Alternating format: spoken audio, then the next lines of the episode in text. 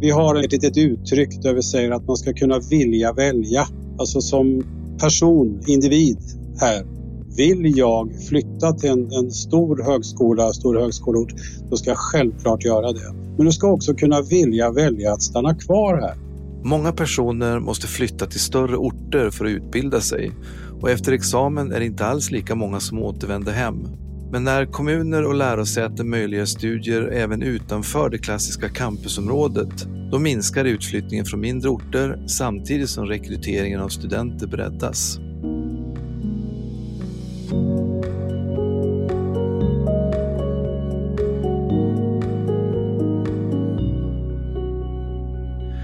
Med tillgång till lokala mötesplatser med anpassade studierum och teknik kan ännu fler tänka sig att plugga vidare eftersom de inte behöver flytta. Det här gynnar inte bara den enskilda individen utan även kommuner och arbetsgivare är vinnare när fler personer på mindre orter utbildar sig. Idag här på Distansutbildningspodden ifrån Universitets och högskolerådet ska vi prata om sådana här lokala lärcentrum som finns på flera orter i Sverige och om campusverksamheter som vuxit fram ur det. Jag heter Mikael Andersson och idag har jag med mig Jerry Engström som är campuschef i Västervik. Välkommen Jerry! Tack så hjärtligt!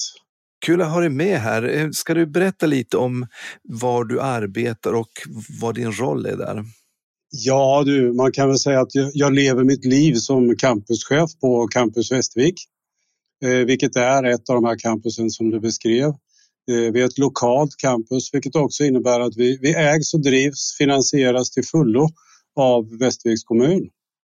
Vi har eh, jobbat med den här verksamheten i 25 år nu. Om vi tittar lite på historiken, när, när uppstod det här fenomenet med lärcentrum? Fenomenet lärcentrum uppstod. Eh, det kanske inte hette lärcentrum då, man kallade det studiecentra och hade lite olika eh, titlar på det. Men, men i början, eh, mitten av 90-talet kan man väl säga. Och eh, strax därefter eh, formerades också nätverket Nitus som är ett, ett nationellt, delvis internationellt nätverk för kommunala lärcentra. Men det här, Sverige har ju haft distansutbildning länge och så vidare. Vad var det som gjorde att just att det här med lärcentrum kom i ropet? Då handlade det ju mer om att eh, vi hade ju inget internet på den tiden.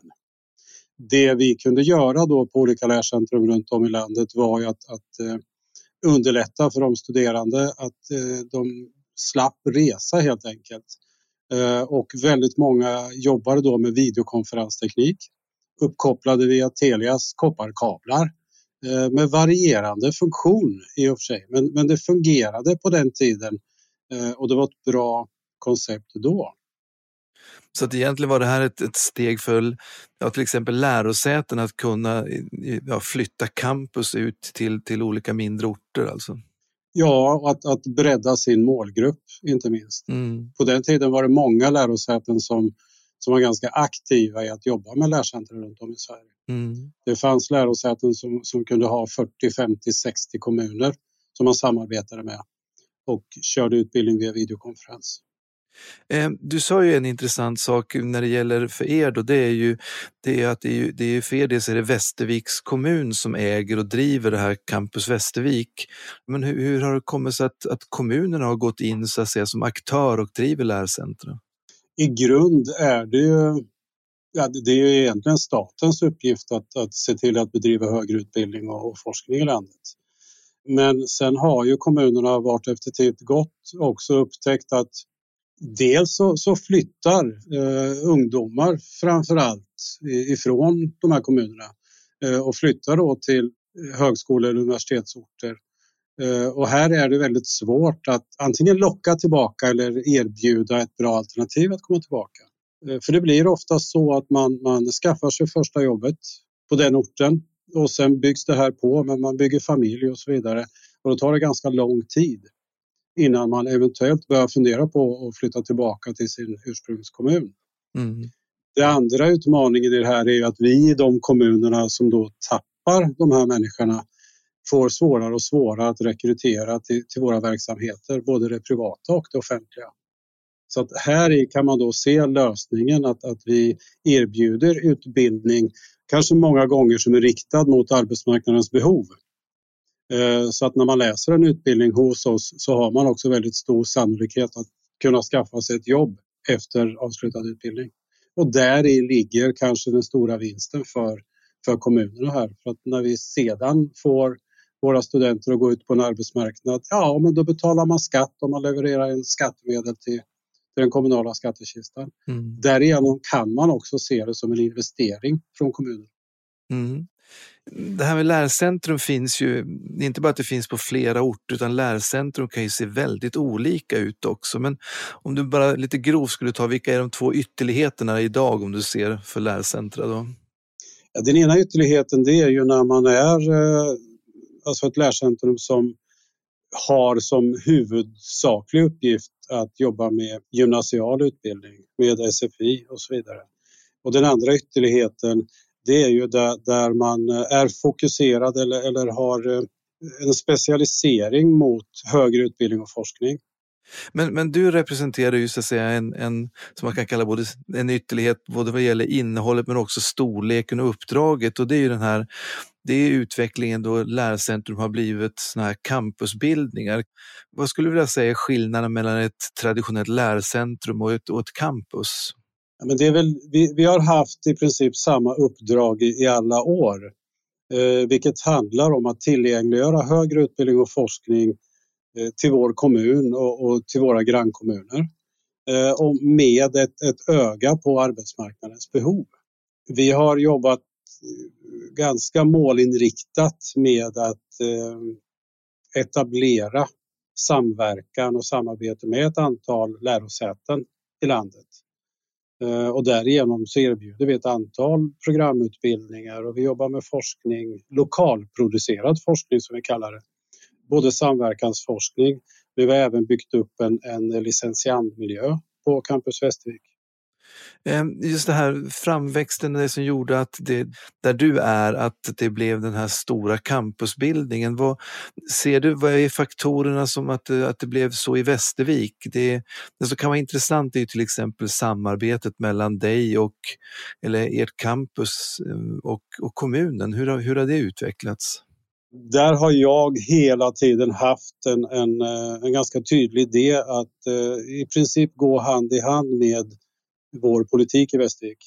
Och vi har bytt färg på, på styret här under de här åren. Men där finns en, en, eh, en tydlig idé om vikten av att vi arbetar på det här sättet. Eh, idag har vi hållit på så pass länge så att nu, nu, finns det studenter ute i alla verksamheter mer eller mindre som en gång har studerat här. Eh, det är väl det som har gjort att, att man också ser vikten av att vi finns för att vi vi bidrar de facto till att till del kompetensförsörja vår arbetsmarknad. Vår politik uttrycker ofta idag att Campus Västervik eh, är den viktigaste näringslivspolitiska satsningen som, som vi gör. Eh, så det är klart att det här hänger ihop. Vi ser att eh, Eh, många yngre människor i Västervik väljer att, att studera på Campus Västervik idag utifrån att, att det finns en utbildning som passar dem. Alltså vi har färre som flyttar härifrån. Vi har också studenter som flyttar in till Västervik för att plugga och som i princip alla blir, blir kvar eftersom de utbildningar vi har är ju i relation till den arbetsmarknad vi har. Och det här ger ju också att, att för varje student som går ut härifrån Eh, och går till en arbetsplats så, så, bygger det fundamentet hos oss starkare. Samtidigt som ur det individ, alltså individperspektivet i det här också är väldigt viktigt. Eh, att man, eh, vi har en liten, ett litet uttryck där vi säger att man ska kunna vilja välja. Alltså som person, individ här, så ska man kunna vilja välja vad man vill göra. Vill jag flytta till en, en stor högskola, stor högskoleort, då ska jag självklart göra det. Men du ska ha ett gott minne med dig av Västervik och du ska veta att om du kommer tillbaka så finns alla möjligheter att, att fortsätta din kompetensutveckling så att säga. Mm. Men du ska också kunna vilja välja att stanna kvar här, vilket också nu då många gör.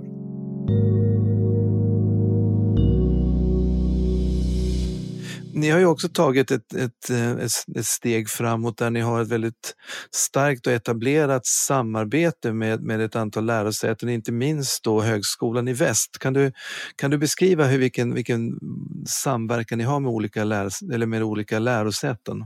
I grund handlar det ju mycket om, om utbildningssamverkan såklart. Högskolan Väst har vi samarbetat med i mer än 20 år och där har samverkan och samarbetet utvecklats under tid eh, ganska ordentligt. Vi, har eh, tre av våra licensiander, förlåt fyra av våra licensiander, är då antagna på Högskolan Väst och, gör sin utbildning och sin forskarutbildning där. Men man är placerad på, på Campus Västervik. Vi har också drivit gemensamma utvecklingsprojekt men den här ambitionen om att, att eh, tillgängliggöra utbildning och kunskap utanför just campus i Trollhättan, eh, den har varit ganska tydlig och där finns en vilja av att, att fortsätta utveckla det och jobba för det. Det är ju väldigt lätt att se vinsten för, eh, för kommunerna och för studenterna. Men en sak som, som ofta lyfts fram i distansutbildningssammanhang, det är ju viljan att få till en samverkan över lärosätesgränserna men ändå svårigheten att göra det. Att, att ytterst en student ska kunna kombinera ihop ett utbildningspaket bestående av kurser från olika lärosäten. Är det här någonting du ser en roll att en campusbildning skulle kunna hjälpa till med det här? Det skulle det kunna vara och det, det jobbades ganska intensivt med för, för något tiotal år sedan. Ehm, men sen rann det ut i sanden lite grann för det var olika utmaningar just det att, att eh, läsa kurser på olika universitet och högskolor för att på så sätt ta en examen. Och vad jag förstår så står vi väl kvar där egentligen. Utan i vårt perspektiv då handlar det om, om eh, hela programutbildningar. Plus olika former av kurser såklart, men grunden handlar om, om programutbildningar. Mm. Sen är det också en fråga om att, att hitta intresset från just den här högskolan eller det här universitetet. Eh, och idag finns det ju heller inga incitament eh, från stat, regering till universiteten att jobba på detta sättet. Utan då handlar det om att hitta andra delar som gör att man kan eh, hitta ett vinna-vinna perspektiv för bägge parter. Du lyfter ett intressant eh, faktor här, det här med incitament för. Jag menar om, om, om du som, som campuschef och kanske också om Nitus fick fick önska lite grann. Vad, vad, skulle ni vilja se för förändringar just i ja, till exempel incitamentstrukturen då för att, för att få till liksom ett steg till i just det här möjligheten för lärcentra att erbjuda eh, utbildning, ja, mer utlokaliserad utbildning? Ja, men en ganska tydlig del i det tror jag, eh, alltså det handlar om någon form av ekonomiskt incitament för lärosätet. Eh, antingen att man får medel per, per kurs, per utbildning eller att man helt enkelt får ett antal platser i regleringsbrevet som säger att här kan jag arbeta med decentraliserad utbildning. Mm. Det finns ju idag på våra norra universitet. Finns ingenting någon annanstans än i, i Umeå och Luleå. För då kan man också så att säga värdera det i, i kronor och ören att så här mycket är det värt helt enkelt. Och det skulle underlätta tror jag, för, för bägge parter. Både för kommunerna men också för högskolorna att, att ha någonting att förhålla sig till. Mm. För deras grunduppdrag ligger ju ändå att bedriva utbildning på den plats där de finns, så att säga.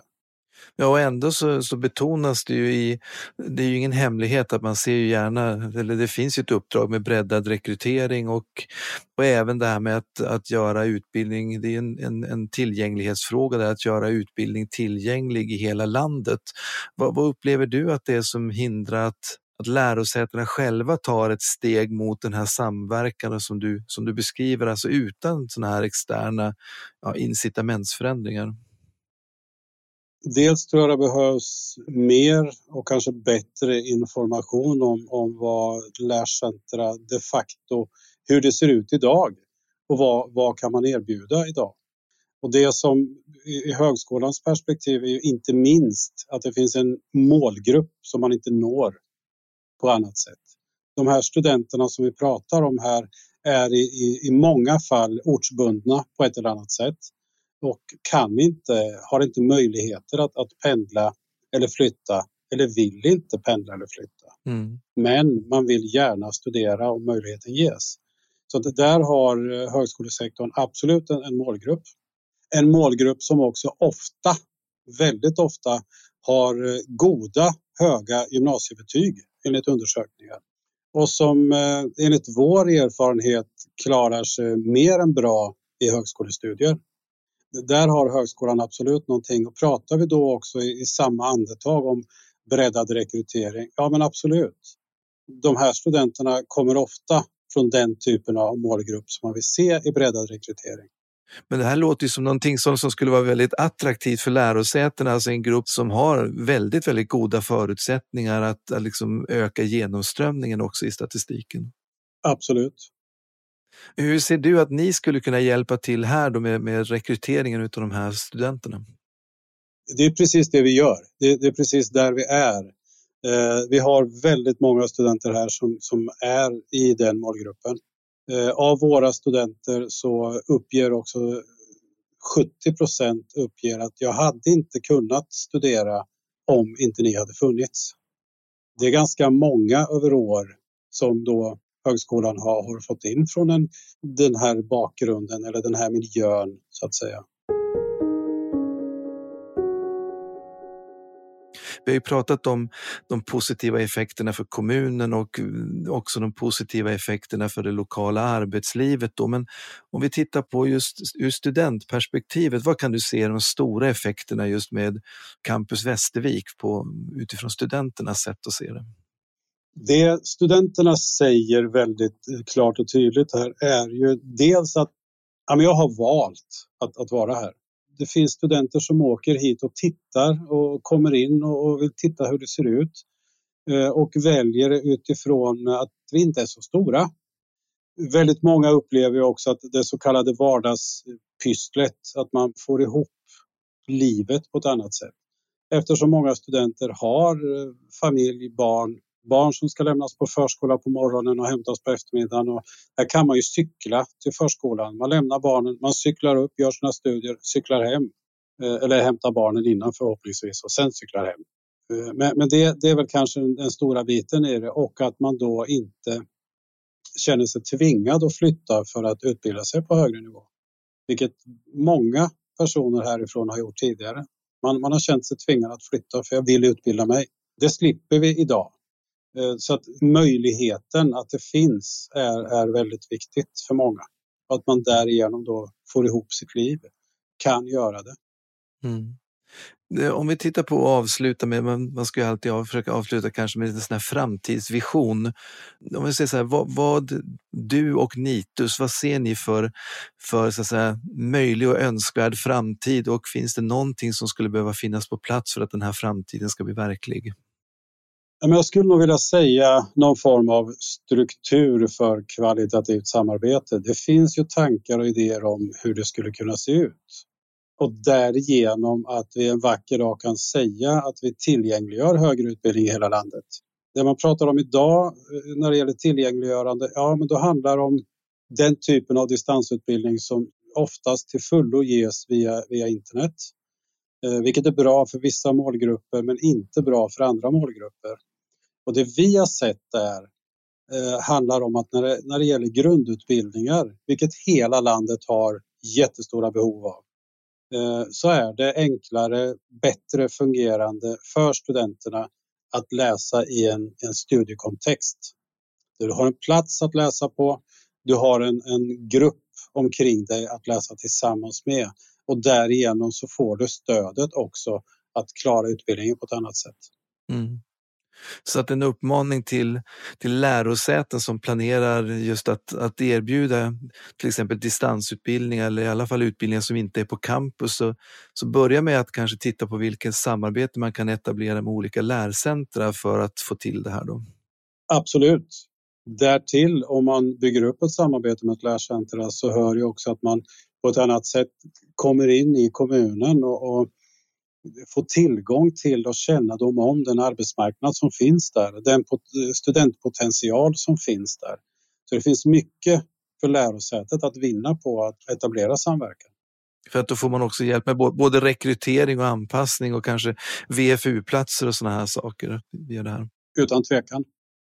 Ja, det låter som att eh, lärcentra och inte minst campusbildningarna är lite av en sån här schweizisk armékniv när det gäller att lösa en hel del av de här låsningarna som finns för lärosäten att erbjuda utbildning på, på distans eller, eller flexibelt eller off campus om man ska säga. Så, Jerry, jättesnällt att du tog dig tid att vara med här i den här podden, distansutbildningspodden. Tack så jättemycket för att du var med. Tack så hjärtligt.